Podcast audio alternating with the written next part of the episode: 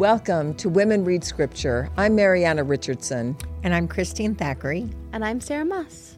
And Sarah, it's so great to have you here again. Mm-hmm. You know, we love having you a part of us because you are also our blog lady, yeah. which is so fun. Mm-hmm. Yeah, I'm glad to be here. And, it's great. And, and read more of John.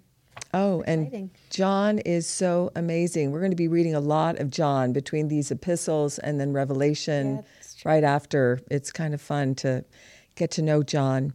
Matter of fact, John wrote these epistles, and one of the problems we're going to be talking about this with these epistles, but also with Revelation we're not exactly sure when he did this. And there's a lot of discussion in terms of the timing because these epistles were probably done between the, the late 60s, so like anywhere between 69 AD to 100 AD.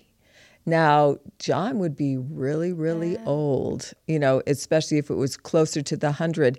And that's the reason why a lot of people discuss the timing on this because they're like, okay, how could John write these and be so old? But John the Beloved was transformed. Exactly. So he could write them after everybody else of years passed. later. Yeah.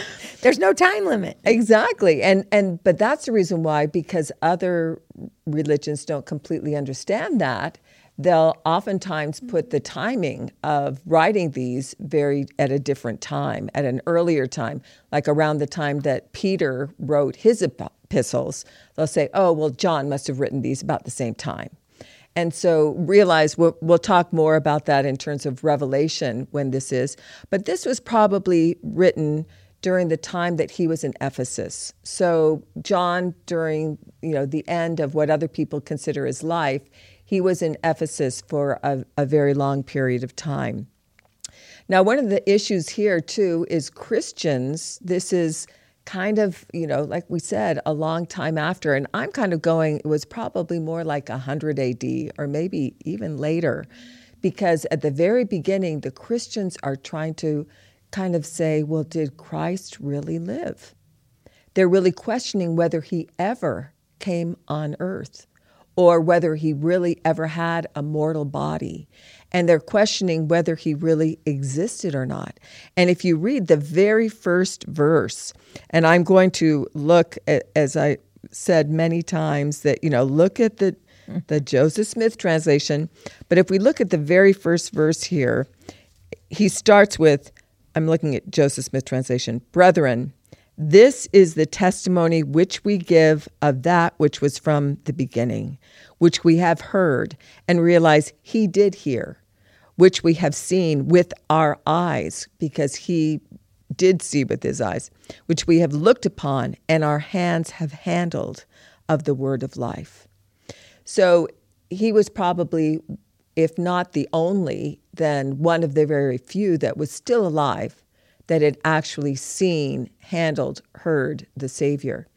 And so, one of the things that John is trying to do in these epistles is to establish for the Christian church that yes, Jesus Christ did live and he did suffer for our sins and he did do all of those things that were written in the Gospels. And so, for me, that's that's really powerful that we had even here, just you know, a few you know, decades after the Savior had passed, that we still have this questioning. You know, did Jesus really live? What really happened? The other themes that we see in these epistles kind of go back to when we were talking about the Gospel of John, where he brings in this theme of love and the theme of light. And so for me, First John chapter 4, I call it the love chapter. Mm-hmm. And one thing that I did in my scriptures is I counted every single time John used the word love. And I put a little heart next to each one. So guess how many times he uses the word love just in chapter 4? I can't even oh, guess. Wow. Yeah. It's got to be like, so I'm going to make a guess 23. More than that. I guess was like 40. Yeah. Oh. No. well, look, I'll read verses 7 and 8 and just count how many times in these two short little verses, how many times he says the word love. Beloved, Let us love one another, for love is of God, and everyone that loveth is born of God and knoweth God. He that loveth not knoweth not God, for God is love. Mm-hmm. So, how many like- times? No, I got seven. What? You know, a beloved, if you count, If you count beloved, right? So, right there in those two short little oh, verses, Oh, You were right. Six. You win. Thank you very much. six times. I mean, that's pretty significant when you think how many times he does it. I counted well over 30. You know, beloved and some of the others, you might kind of go, okay, we could have a discussion about those, but it's well over 30 that he uses it. And so he truly is this loving, loving, loving apostle that's trying to teach us how to love, what to love, who to love. All of those things is definitely a theme. Along with that, in Third John, we also have a person that he loves, which is Gaius. He was a church member who was loyal during a time of rebellion in the church. Matter of fact, we kind of have the name of one of the people that were part of this rebellion, Diotrephes. Uh, John kind of warns Gaius about this man, saying that he probably was a local leader who had openly opposed John and other church leaders at the time.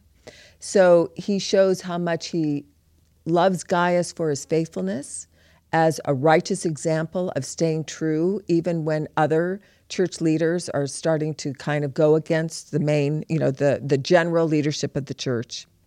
The other thing that I want to just introduce was this of Jude or Judah.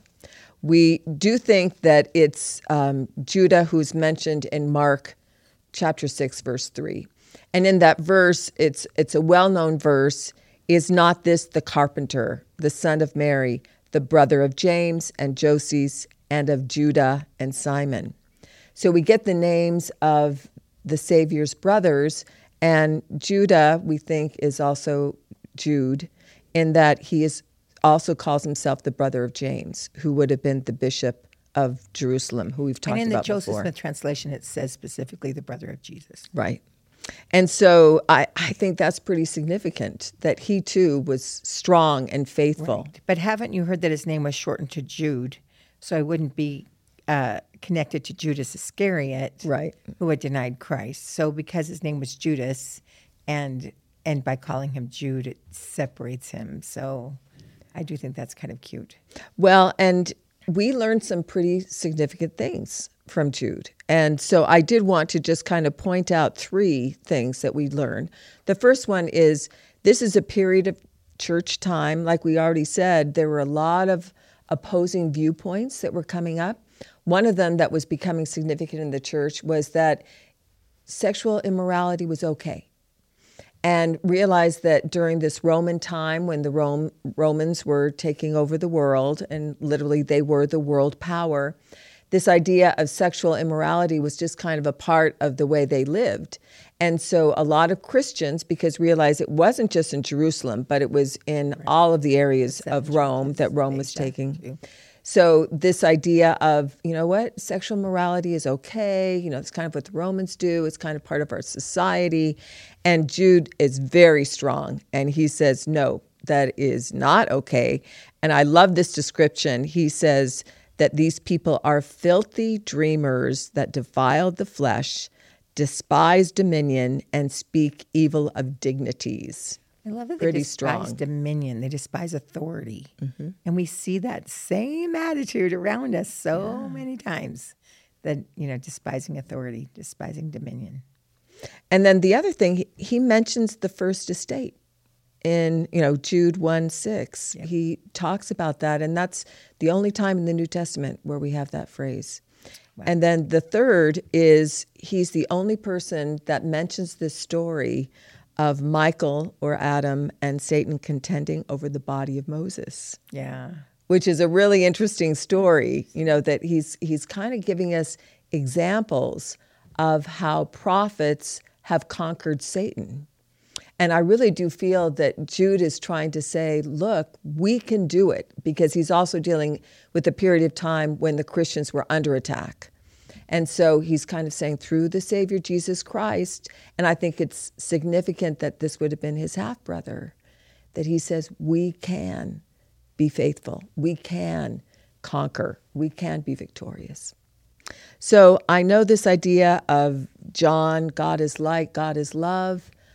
I just love that concept. Yeah, and it's it's one that's like talked about in all of all of um, scripture. It's it's mentioned, yeah, in in the Book of Mormon, and I've I've found some in the Old Testament, and so it's a it's an analogy that a lot of prophets have used to kind of um, help us on in this path.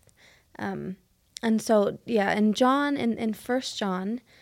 Um, he says, Then this is the message which we have heard of him and declare unto you, that God is light, and in him is no darkness. And that's John 1 5. 1 John 1 5. And so this kind of like, like God is light. We all have the light of Christ in us, but God himself is light. Um, and so I was wondering if you guys have ever, have you guys ever lit in a candle and then held it up to see its shadow?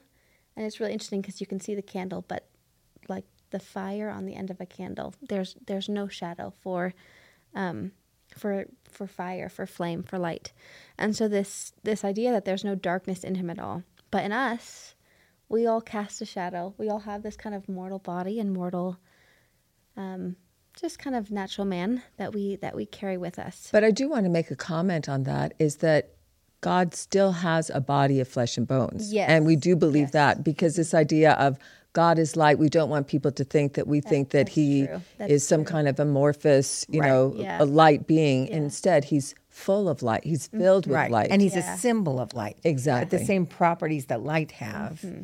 the ones of growth and beauty and love. That's true. Yeah. Right, and And yeah, and it's our it's our natural man. It's our mm-hmm. it's our spiritual imperfection that is causing this our, our us not to be able to reach that um, light right now. Or I guess not. We can we can have it with it. We can have him with us. Um, so in verse 7, he continues to say, But if we walk in the light, so now we're walking with Christ, we're walking with God, um, as he is in the light, we have fellowship one with another, and the blood of Jesus Christ, his Son, cleanses us from all sin. So that's how we gain more light, is walking with him. But I want to continue. It's um, in 2 Nephi 7.11, he says, Behold, all ye that kindle fire, that compass yourselves about with sparks, walk in the light of your fire, and in the sparks which ye have kindled. Which shall ye have of mine hand? Ye shall lie down in sorrow. And so it's interesting because in, in Nephi, um, it talks about us uh, kind of kindling the fire ourselves. So, so surrounding us with the light of Christ. And I like that it says even sparks. And like even even a sparks, little yeah. tiny You just- piece. Isn't that just cool? starting. I know Walk in this the idea little light you have, and it will grow. Um, and so, but then also, if when you in, in John 7, it talks about the fellowshipping one with another. And so, a lot of when he's talking about walking in light, it is with other people. And so, I even think some of those sparks is, and we've talked about um, when we were talking in Peter, we were talking about that linking each other. It's walking with others on the same path. Um, and and I think having that light sometimes I have light of myself, and other times my light is so dim, and I need to hold on to the light of my husband or my ministering sisters that come share their light with you, um, the light with us. But there's a lot of um, community in walking in walking in the light because I think it's hard to do it by ourselves. And so in in First John um, 2, verse 11, he says, But he that hateth his brother is in darkness, and, uh, and walketh in darkness, and knoweth not whither he goeth, because that darkness hath blinded his eyes. So we have this walking with other people towards God is this light that we have together. And the second you hate your brother, kind of puts out your light. And once you close your eyes to your neighbor or your brother's light, you're all of a sudden all by yourself and walking in darkness. Well, and and I love that concept of the sparks. I wanted to go back to that Yeah. because when you know we ha- we have a fire pit in our backyard, and when we build a big fire, you know that's great. But oftentimes when it's really dark, and we have that fire in the middle, those sparks are the ones that you oftentimes even see more. I mean, they're more startling. And I think sometimes when we're walking in the dark, which oftentimes we are in the world, those sparks, you know, when we can be the spark, that helps, you know, bring the light in the darkness, Yeah. that that can be even as powerful as the big bonfire, you know, in terms of helping other people. Well, and I loved when you said when he hateth his brother, he walks in the dark. Mm-hmm. And the other night we were camping with um, Brian and Rachel, Oh. and we were trying to build a fire, and we were getting it really good, and we felt like it was almost there, and then someone put on too much, and it just, and you were like, "What?" In a minute.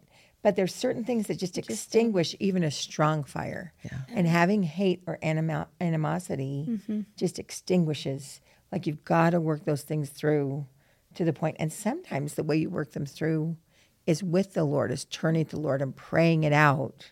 So those feelings are taken from your heart. Yeah, it makes me think of of our family connections. Kind of can be a light, and it's interesting that we use the idiom "you burn like burning all your bridges," because really, I mean, Oh, it's kind of a spark of like passion and fire, but it leaves you. But in it's the dark. wrong fire. It's the wrong fire. I I know people who He's just stranded. have used it uh, a momentary kind of being blinded by anger or hate and have cut off um, relationships, relationships, and and now they are so alone. And they don't have their their parents and they've cut off all the relationships be- between their siblings and now they're just so alone. And i've seen some of them um, have had kind of embers from their family reconnecting and it's brought them back and they've able to have that.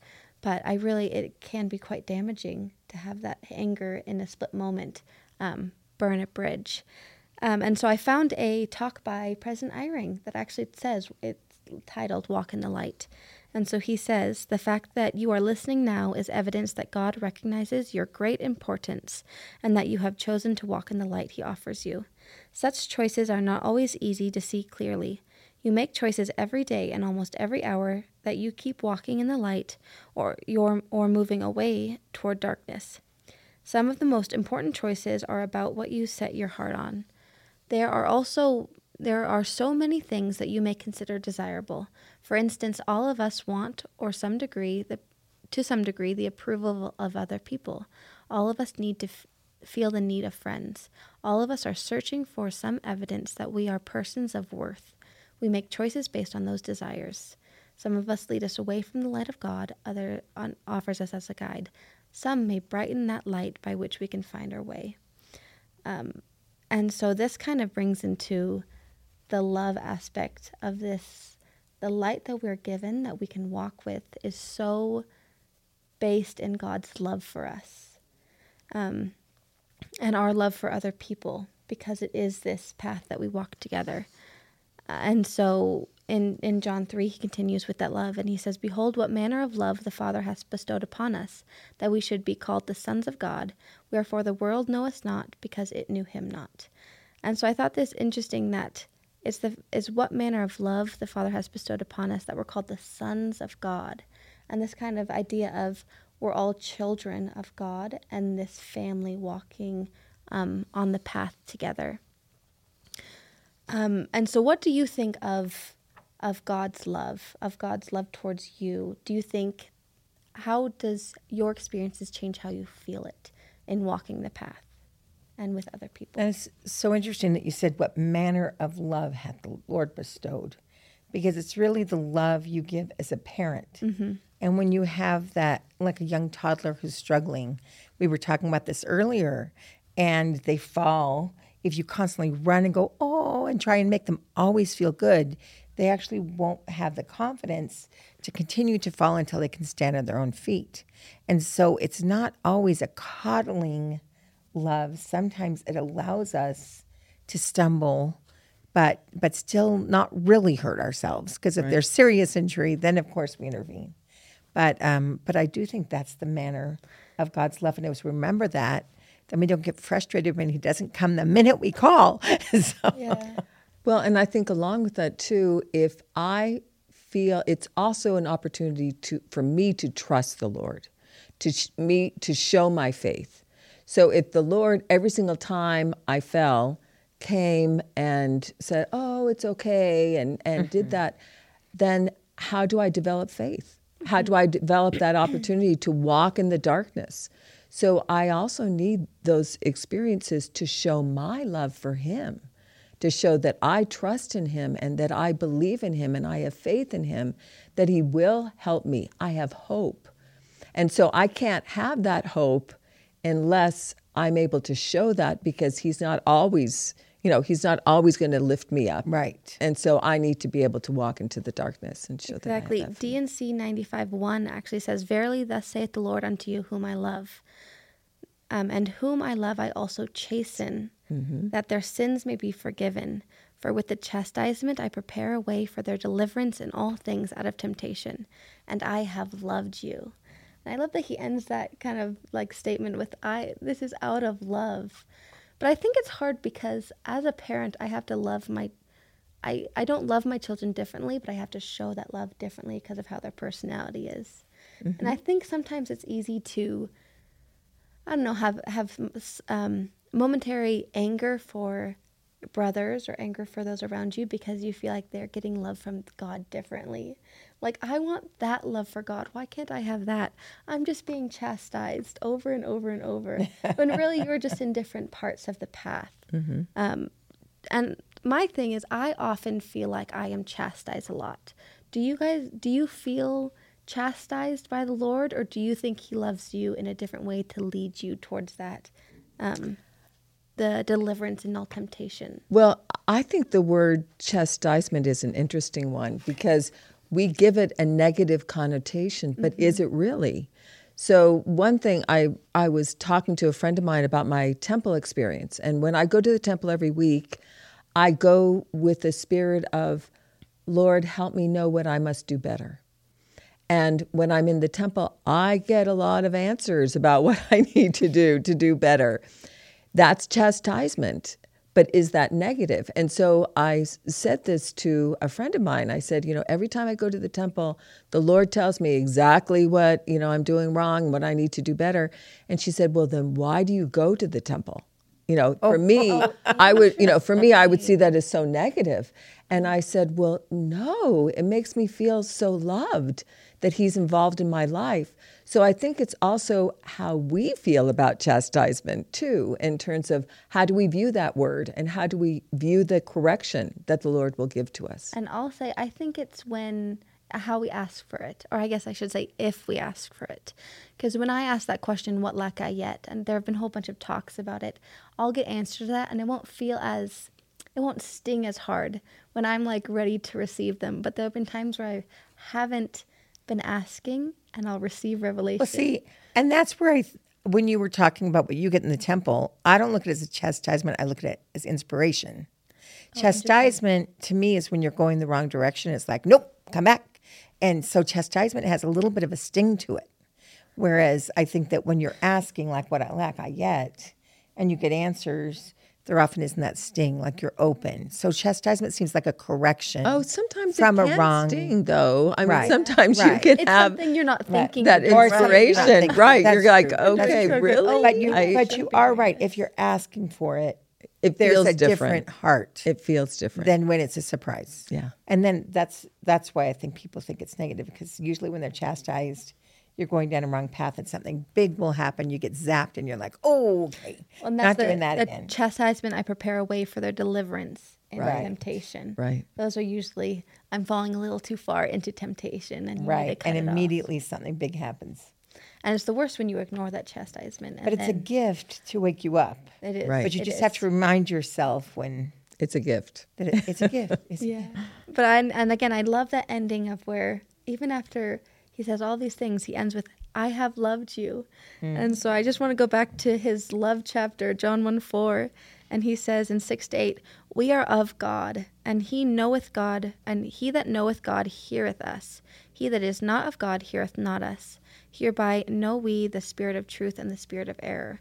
And I think that's interesting because it's um, we can be led by that love to to recognize truth and error error and he continues said beloved let us love one another for love is of god and everyone that loveth is born of god and knoweth god. And he that loveth not knoweth not god for god is love. And i think that's interesting is because i definitely get chastised the most for that lack of love for those moments where i am angry with my children or my husband and I and I kind of turn away from the light and turn away from walking in light. And he's like oh that's not what that's not what this is about. That's not the your purpose here. Um, and but I think that just God is love and and if you're loving you can usually make it to the right path. Well, and that goes along with that other side. I mean, that also we have to love one another. That we have to be, not only is God love, but if we want to become like God, we must show that love to others. Absolutely. Um, well, it is interesting because um, one of the things he talks about is God dwelling in us. And John talks about that a lot. And so um, he goes through and I was going to go through in uh, just like you did with um, John 2, how often he, so starting in First John chapter 2, um, there are 10 times that he talks about the idea of God dwelling in us. So it starts in chapter 2, verse 6, where he says, um, He saith that, um, He that saith he abideth in him or in Christ ought himself also so to walk, even as he walked or as Jesus walked. So you can't say you abide in Christ mm-hmm. or Christ abides in you unless you're living the way Christ does. And then over in verse 10, he says that he that loveth his brother abideth in light. So the way that we live in light is that love that you were talking about. Then he goes on in 14, ye are strong, and the word of God abideth in you, and you have overcome the wicked one. And so again, he talks about this the word of God abideth in you. In um, 24, verse 24 of chapter 2, still, he says, Therefore, um, abide in you when you have heard from the beginning. If that which ye have heard from the beginning shall remain in you, then you shall continue in the Son. And so, even though the Word of God can abide in us, it doesn't necessarily uh, remain in us.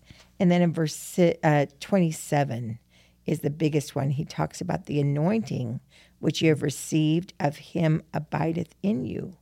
And you need not that any man teach you, but if the same anointing teacheth you of all things, it is truth. And even as it hath taught you, ye shall abide in him. And then in 28, and now little children, abide in him. And so, um, of course, that anointing he's talking about is receiving the gift of the Holy Ghost, is that the Holy Ghost abides in us and teaches us. So when you look at these many times he's talking about the word of the Lord abiding in us and changing his heart, our hearts, I think is what we were talking about with the love, that it needs to be in our soul, that it needs to be with us. I was recently with, um, oh, a, a sweet friend, and we were talking. And as we were talking, I said to her, um, because we were talking about testimony and about spirit, and she was saying how sometimes she was confused and far away. And I said, for me, like, and and I took an example from that morning when I'm in the shower, I'll be talking with the Lord like you do in the temple. Yeah. and I was saying, okay, yesterday was not that great a day. I know I had a lot of things, but what can I do today? What do you think about this and this and this? And just having that conversation with the Lord and, you know, kind of feel like He's directing me. And I kind of had my list of things um, to do that day. And, and uh, one thing that I hadn't wanted to do, I knew I should. And, um, and then you, you know, you go and you write out your day and then you just do it. So, um, but I said, isn't that the way it is for everybody? Like you just have this conversation where the Lord abides in you. And it's really the Holy Ghost that's answering. Yes. And I think too often we want to rip the tissue paper of the gospel apart and say, is it Christ that I'm talking to? Is the Holy Ghost? Is the Heavenly Father? And you're like, yes, because the Holy Ghost speaks the words of Christ. Mm-hmm. It says in 2 Nephi 32 3, which is one of my favorite scriptures because it's so concise that, you know, angels speak by the power of the Holy Ghost, wherefore they speak the words of Christ. So it's Christ's words, but whatever Christ says is what the Father would say, if because if you have seen me, you have seen the Father.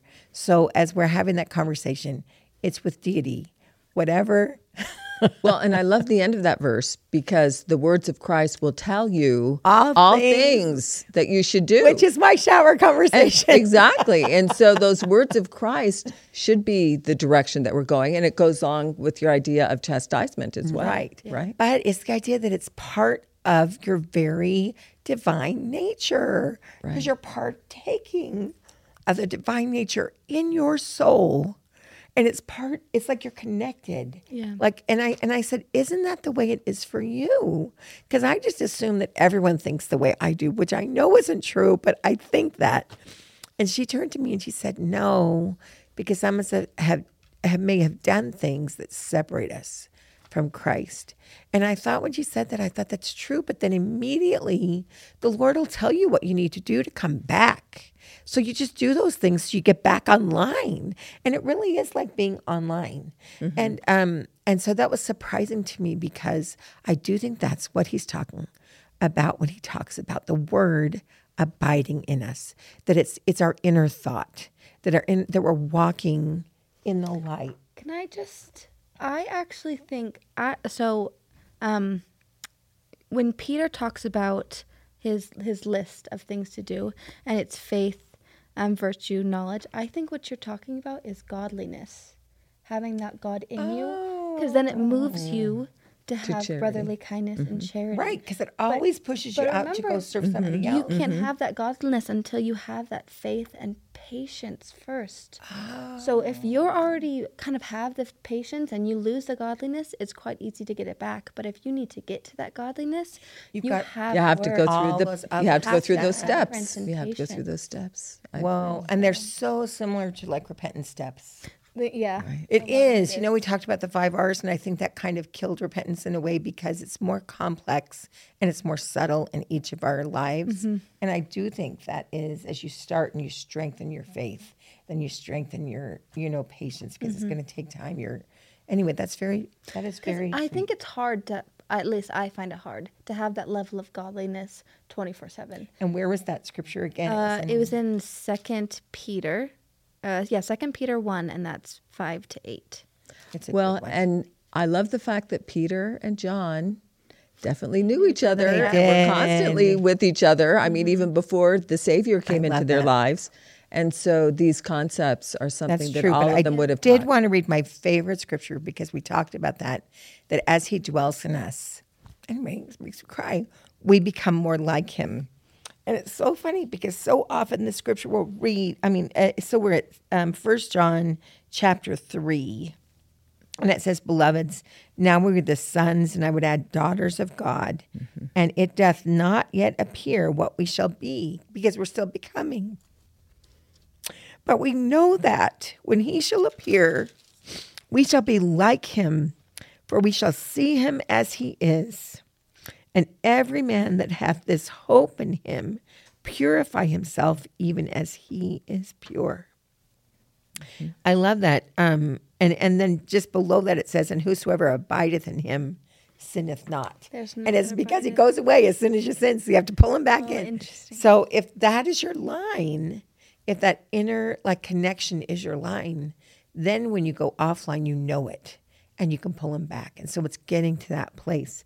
But I love that that um, that I always think of the resurrection in, in my mind. This probably isn't doctrinal, but it is in my brain, is that we're resurrected to who we really are on the inside. And so I think in our world today, I have a really hard time seeing through people's masks. And sometimes I'll think people are really together and then I get to know them and it takes me so long to figure out they're taking me for a ride. And then someone else, I'll think something and then as I get to know them, you're like, oh, surprise. They're such a jewel. And I'm so bad at that. But that idea that in the end, we will be who we really are, that when you'll be able to look at people, they'll be who they are. And the hope is that what we he will we will be as he is. That we will find that we are truly like Christ. Well, and I think it's really important when we talk about becoming like Christ, it means that we have the love of Christ in our hearts. Absolutely. And I think all too often when we think of God as love, we want his love rather than thinking about in order for me to become like God, I need to become that same love to other people. Mm-hmm. And that goes along with your idea of seeing people for who they are and seeing the divine nature in another person even if they cut you off on the freeway or you know when they do something really mean to you or say something against your children and you get the mama bear mm-hmm. you know that mm-hmm. you're still able to see and love them. But sometimes that love only comes through God's love. That's true. Like when you don't have that love in your heart, you can turn and say, "Well, the Lord loves him. Lord, give me a portion of your love, so I don't so like." That's such a. I always had. I had a young woman leader who always said, "Whenever that happens, just think."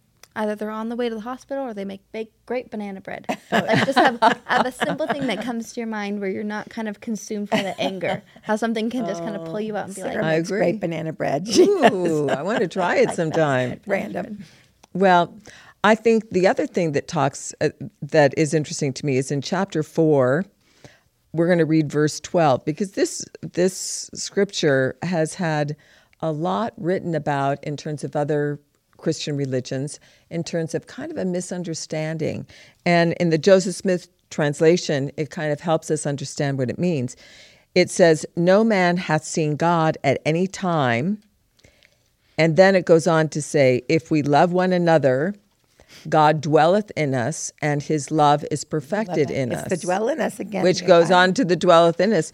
But there's two kind of um, problems that that a lot of Christians have with this. The first idea is that no man has seen God at any time, and they use that in terms of against Joseph Smith and the first vision.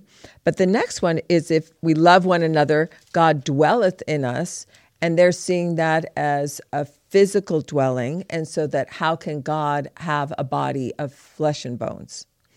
And so if we go to the Joseph Smith Right. translation, And I was also going to say, if you keep on reading, it so explains it because it's through this. It's like it's through the go ahead. Spirit, right? And Joseph Smith well, and, and we'll read, Hereby know we that we dwell in him and he is in us because he hath given us of his Spirit.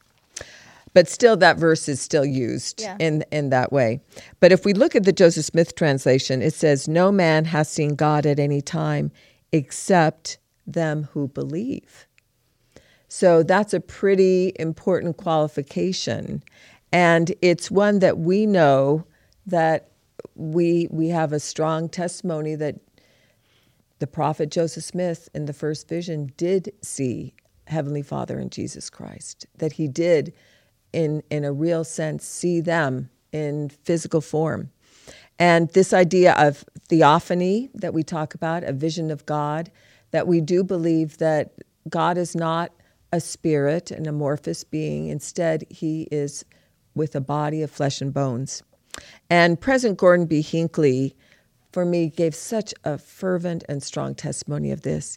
He said, The greatest event that has ever occurred in the world since the resurrection of the Son of God from the tomb and his ascension on high was the coming of the Father and of the Son to that boy, Joseph Smith, to prepare the way for the laying of the foundation of his kingdom, not the kingdom of man, never more to cease nor to be overturned. Having accepted this truth, I find it easy to accept of every other truth that he enunciated and declared during his mission of 14 years in the world. What a powerful testimony of the prophet Joseph Smith and the fact that he did see God because he believed in him. Well, and I do want to say though that there's just those two lines: God is a spirit, and no man hath seen God at any time. And you can show he saw Moses face to face. You can show all those, but It those lines matter. are there. So there is that point of faith Right. where we believe that this is a mistranslation through Joseph Smith and both of those, but it is a matter of faith. So when they come with those, you're just like read it in context Mm-hmm. because we do believe that part of God is the God uh, is the Godhead, and the Spirit does dwell with us. And so you know, it's just like you just have to do it in context, and then there has to be the faith. Be, you know, it's because that one wins. Yes, there are those two lines that are translated wrong. Sorry. I know.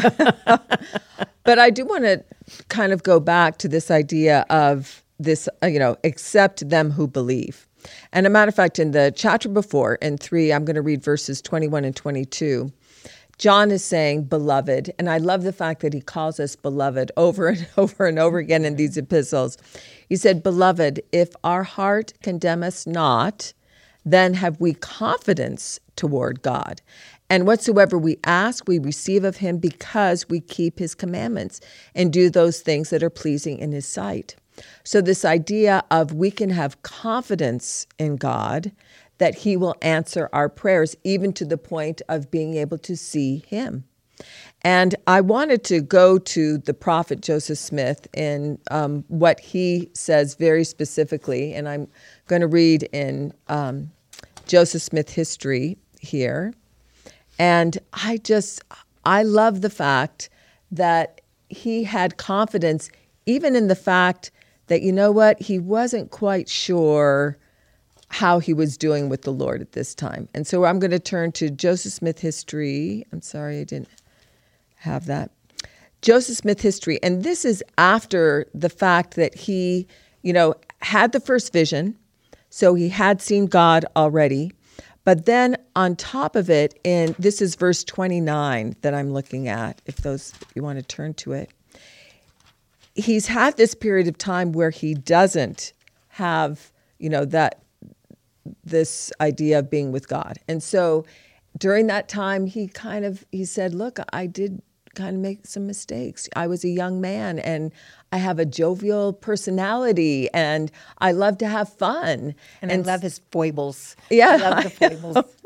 and so because of that, he's he's feeling like he doesn't have a direction. And I love that because all of us feel that at some time. That we don't have a direction and we want the Lord to come and abide with us. We want mm-hmm. the Lord's feeling and thoughts again. But he had confidence that not only would he come again, but that he would have another vision. And this is in verse 29 In consequence of these things, and he's talking about his weaknesses, I often felt condemned for my weakness and imperfections when on the evening of the above mentioned 21st of September, after I had retired to my bed for the night, I betook myself to prayer and supplication to Almighty God for forgiveness of all my sins and follies, and also for manifestation to me that I might know of my state and standing before Him. And this is the part that I find so powerful. For I had full confidence in obtaining a divine manifestation as I previously had one. And this idea of having confidence that we will have answers to our prayers. I was wondering, have you ever felt that kind of confidence when you've been on your knees and prayed to the Lord? Well, I haven't felt confidence that I would receive a vision, but I have. Um, I do have to say that I think of that scripture that talks about let your confidence wax strong in the presence of the Lord. Mm-hmm. And uh, it occurred to me that as you pray to the Lord and you do feel reconciled with Him, you feel that confidence with Him, then um, when you see Him face to face, that same feeling when you kneel to pray will be there and you'll recognize Him. And so I do think that as we connect with Him, that our confidence that, you know, that Christ is our Savior and that we feel like he's on our side and we really understand how he works within us like will will be something we're not worried about or something that we don't you know worry about when he comes. Well i want to read that scripture that you just referenced and that's found in, in section 121 verse 45 because joseph smith who had that confidence mm-hmm. basically gives us a formula. He says there's nice. three things that we have to do in order to be able to have that confidence. The first thing he says let thy bowels also be full of charity towards all men which is just what you two were talking about, right? You know, that we have to have that love for other people and the love of God abiding in us to have that confidence. And then to the household of faith. And then the second one is let virtue garnish thy thoughts unceasingly. Which and, is so cute because it's faith and virtues next, yeah, right? Sure. Exactly. So we have Those this idea of charity, faith, virtue, and then, and then, he says, and then shall thy confidence wax strong in the presence of God. And the doctrine of the priesthood shall distill upon thy soul as the dews from heaven. And I did want to read this part too, because the Holy Ghost shall be thy constant companion. So that's what gives us the confidence. Absolutely. The Holy Ghost is our constant companion and thy scepter, an unchanging scepter of righteousness and truth. And that goes back to that idea that we were talking last week oh, wow. about making sure you're calling election. you know that that you have this confidence. Right. It doesn't necessarily mean that you know that it actually happened, but you have confidence that you have a place. which is so interesting to me because so often we say calling an election made sure you want this magical thing to happen before you die that you know for sure Right. but and that in the end right before christ comes that actually is going to happen and we're going to talk about that later but now we can have that same surety when we have the spirit with us And can I just add? I think that there a part of that confidence is having experienced it once, at least once, going and doing those things, having charity, having virtue, having faith, and then asking when you're good and having that experience. Because I know when I was a teenager, I had my first time where I was like, "Heavenly Father, are you there? Do you love me?" And I will never forget my what I felt that day. I'll like I will always have a testimony of that. I always think back to that time. And it's like th- that one moment has been enough that when I'm like "Ugh, I haven't felt the spirit in a while, I'm not doing what I should. That gives me the confidence to go and do the steps again, to repent, to stand upright. but that really makes me feel like i want to say that was the day you were born of god It's when it's you and when we're given the Holy Ghost, it says receive the Holy Ghost. And for each of us, that comes at a different time. It was fascinating because when we were talking to Maddie and Faye at the um, fire thing, we were talking about our personal witnesses. And we went around and each person, we wanted them each to say when they really felt the Spirit. And so a dad said that he was 19 on his mission before he decided to read the scriptures for the first, the Book of Mormon for the first time. And he said it was funny because it was the first time I felt the Spirit in full measure. Like I had felt little inklings of other people's spirit Sparks, or tenem- like we talked about before. right. Those sparks. but it was the first fire Right. he had felt. And so i i was like shocked but it was when he was spiritually born. Mm-hmm. And so i think we receive the holy ghost and it lays in wait until we have that first moment and then we start on that path. And in between we can we get like the reflective light from other people. But that's when we start And- But an issue is it's completely needs to be it needs to be completely self propelled. it does Mine was mine was uh, when we were alone and it was in the um, the Catby house upstairs in my little my little thing. your little but no one else was home. It was like oh I think, and it was also one of the first times where I had completely, of my own volition, done the steps needed to receive that answer of God. And that's why it's so hard as a parent because it's like, I can't you want to give that for right. you. You have to have it And so individually. you just have to wait for them to be, wow for them to approach God themselves. But that confidence does come. And once we have that, just like Joseph Smith, I just want to point out that both Joseph Smith and John are examples that we can hold on to of, of both people who have gained that confidence and then sh- illustrate it for us and say, look, we, we've been there, done that. Right. And because of the fact that we had these spiritual experiences, we can testify to you that if you too mm-hmm. will make sure that you make yourself ready, that you can have the same Yeah. experience as well. That's true. I was thinking they were both boys when they had the first experience, though, you know, because it wasn't John the Beloved was one of the youngest of the apostles, as we're told, and then of course And then Joseph, John- Joseph was small but it was, was but he too. was three and a half years, so he was 17 and a half when he had the second one. That's right. So he still a little bit older. little oats, right? But I did want to read one other thing that Joseph Smith taught us because when we talk about having confidence, the other thing that we can have confidence is that the Lord will answer our prayers. And he says here, this is in Doctrine and Covenants 50. I'm going to read 29 and 30. He says, And if you are purified and cleansed from all sin.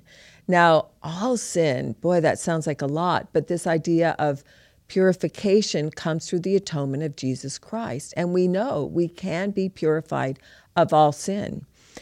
Ye shall ask whatsoever you will in the name of Jesus, and it will be done. But know this it shall be given you what you shall ask.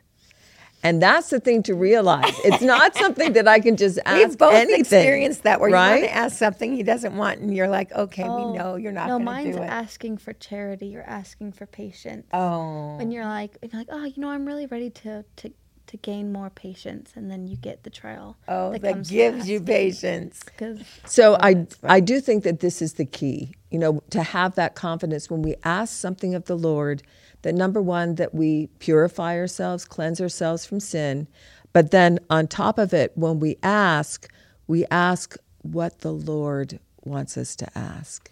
And if we go with that confidence that the mm-hmm. Lord is going to direct our paths and that when we ask and not amiss, that the Lord will answer those prayers, for me, that then helps us to have more confidence and more confidence and more confidence as we have those experiences over and over and over again. Mm-hmm. It makes me think of one of the best prayers I've had have started with repentance.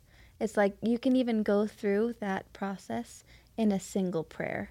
Like I'll get ready, I'll be like, oh, I need to ask him for this, and I'll be like, oh, first I need to apologize for this, please, and then and then I'll and then I'll ask for, and sometimes it'll change what I was originally going to ask for. That's true. Because true. it's it's only it's 'Cause the Lord directs oh, you, He direct- right. directs me. Like, oh, I don't want that. Uh, I do think too that um, when we talk about repentance, that we're taking weekly baths. You know, mm-hmm. in the olden days, they took a Saturday night bath. Well, we take a mm-hmm. Sunday Right, the morning bath. sacrament, right. So when we take the sacrament, if we are truly using that ordinance as it's meant to be, then we have that weekly cleansing. So we shouldn't have huge things. It should just be this week. Maybe we got a little off track and we just pull it back. And so that that cleansing of all sin shouldn't be that daunting. So Well, and I need additional cleansing because I go to the temple at least once every week, sometimes two, and I need that extra cleansing, you know, in the temple too, to remind me of those covenants that I have mm-hmm. oh, made. Oh yeah, I think both pieces, right? are really important to help to help us be purified Yeah. and have that confidence.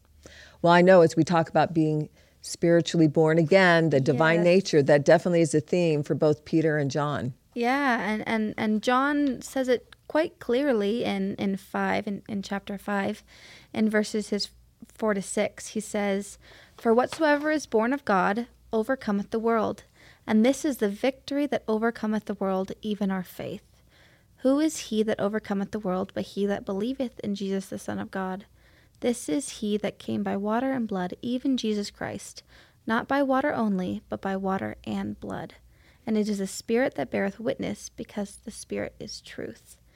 Um, and there are just so many, in those three verses, there are so many things that I love in each verse.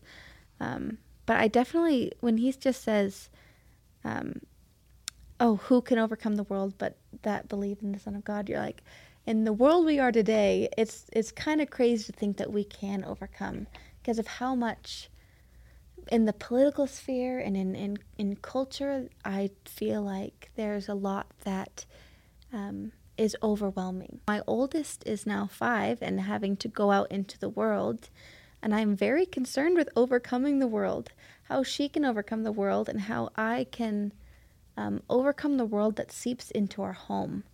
Um, and that's through faith. In John 5 4, he says, For whatsoever is born of God.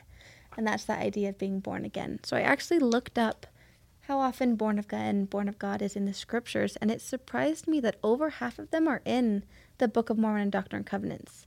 I've always heard the term born again and thought, oh, born again Christians. Like right, it's that it's through the New Testament. it's through the New Testament, but it is so um, entrenched in the gospel to become this new creature, to take upon Christ's name. And it is a little sad to me that I've always been like, oh, born again. Oh, that's a that's a new Christian thing. Like that's just a weird thing when really it's the essence of our gospel. But I love that it said not by the water only.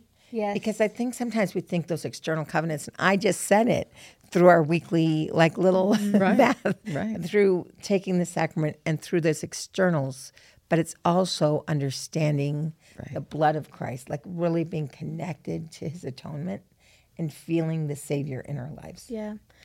And knowing which spirit is speaking to us. Oh, yes. At the end of that verse, it says, um, and it is the spirit that beareth witness, that is the spirit of truth. So, helping, once we're kind of born again, we know um, we'll be able to recognize that feeling of which is the feeling of truth.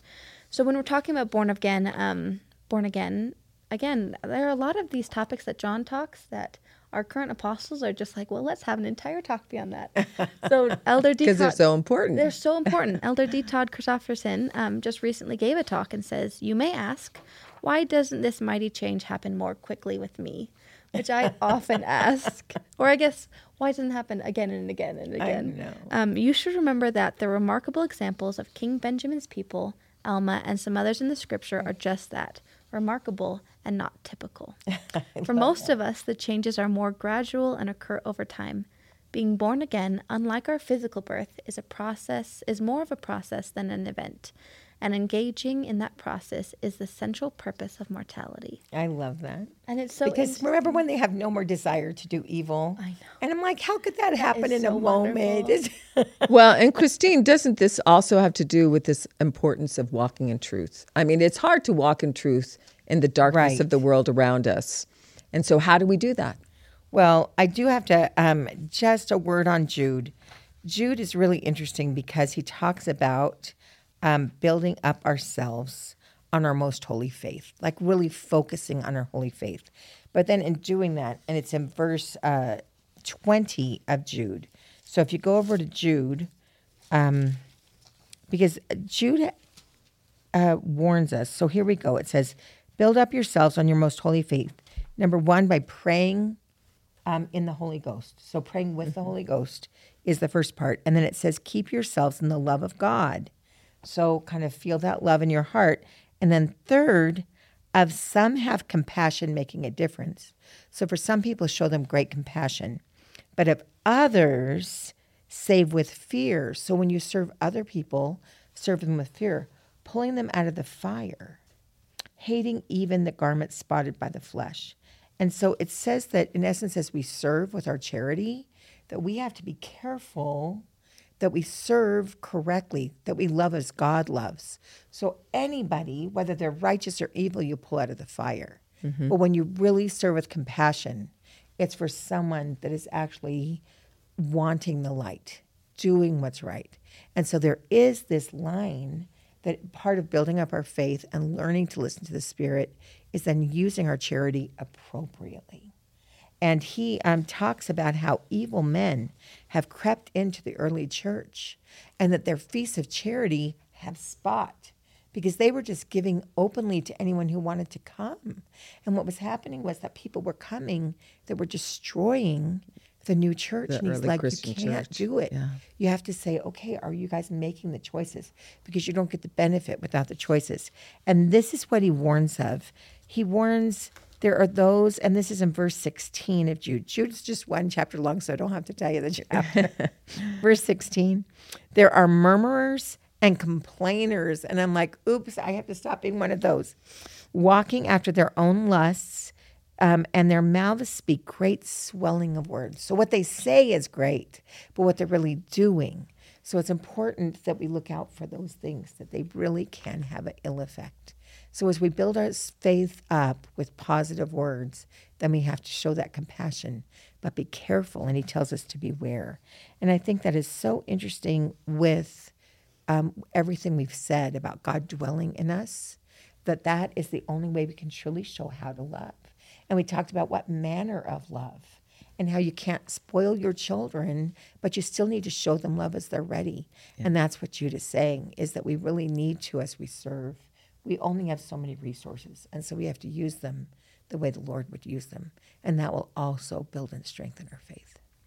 Well, and I did want to end our discussion kind of going back to a lot of the themes that we've talked about and this idea of having confidence, having confidence in the fact that we're trying to do what's right and that the Lord will answer our prayers and help us walk in truth and enable us to move forward.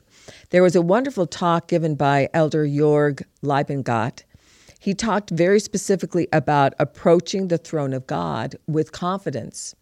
And he gave this basically six very practical suggestions. And I wanted to kind of end with this and ask you have you tried some of these and how did this help you? You know, John really talks very specifically about our spiritual journey. And I think a lot because John, his journey is going to be longer than most people's in terms of the amount of time that he's on the earth. And so, because of that, I think that he does have a perspective that we need to read and study and understand. But this is what Elder Klebingat said. He said, first, take responsibility for your own spiritual well being. Second, take responsibility for your own physical well being. Third, embrace voluntary, wholehearted obedience as part of your life. Fourth, become really, really good at repenting thoroughly and quickly. Fifth, become really, really good at forgiving. And finally, accept trials, setbacks, and surprises as part of the mortal experience. Chastisement. So, yes, so so I just wanted to end with what are your thoughts about those six practical suggestions as we put in the context of what John has been teaching us? I feel like they're not very practical. I guess maybe not to have all six at the same time. I feel like I'm like uh, one, I'll be like one. I'm like, okay, I'm at this point. I'm going to try this one. It I'm going to slips try that as I work on another one. You might as well say be therefore perfect. Like physically, emotionally, always having the spirit. Like, always that's why I liked where he said really, really good. Like, I Really, know, really it's like, good. ouch, okay. Really good at it. but- I know. Or you Not really, really. Yeah. Well, I think that as we talk about our lives and think about our lives, and I think that's kind of what John is trying to get us to do, is to really contemplate where are we, you know, as we're looking forward to returning to our Heavenly Father, where are we on that path? And I hope and pray that during our discussion of John, that we do feel a little more love, that we do feel a little more understanding of our Savior Jesus Christ, and that we hold on to John's testimony that Jesus Christ did live and does live. Yes. And that we can hold on to that in our own lives, giving us hope and the love of God in our lives always. Mm-hmm. So thank you for this discussion today. Thank you.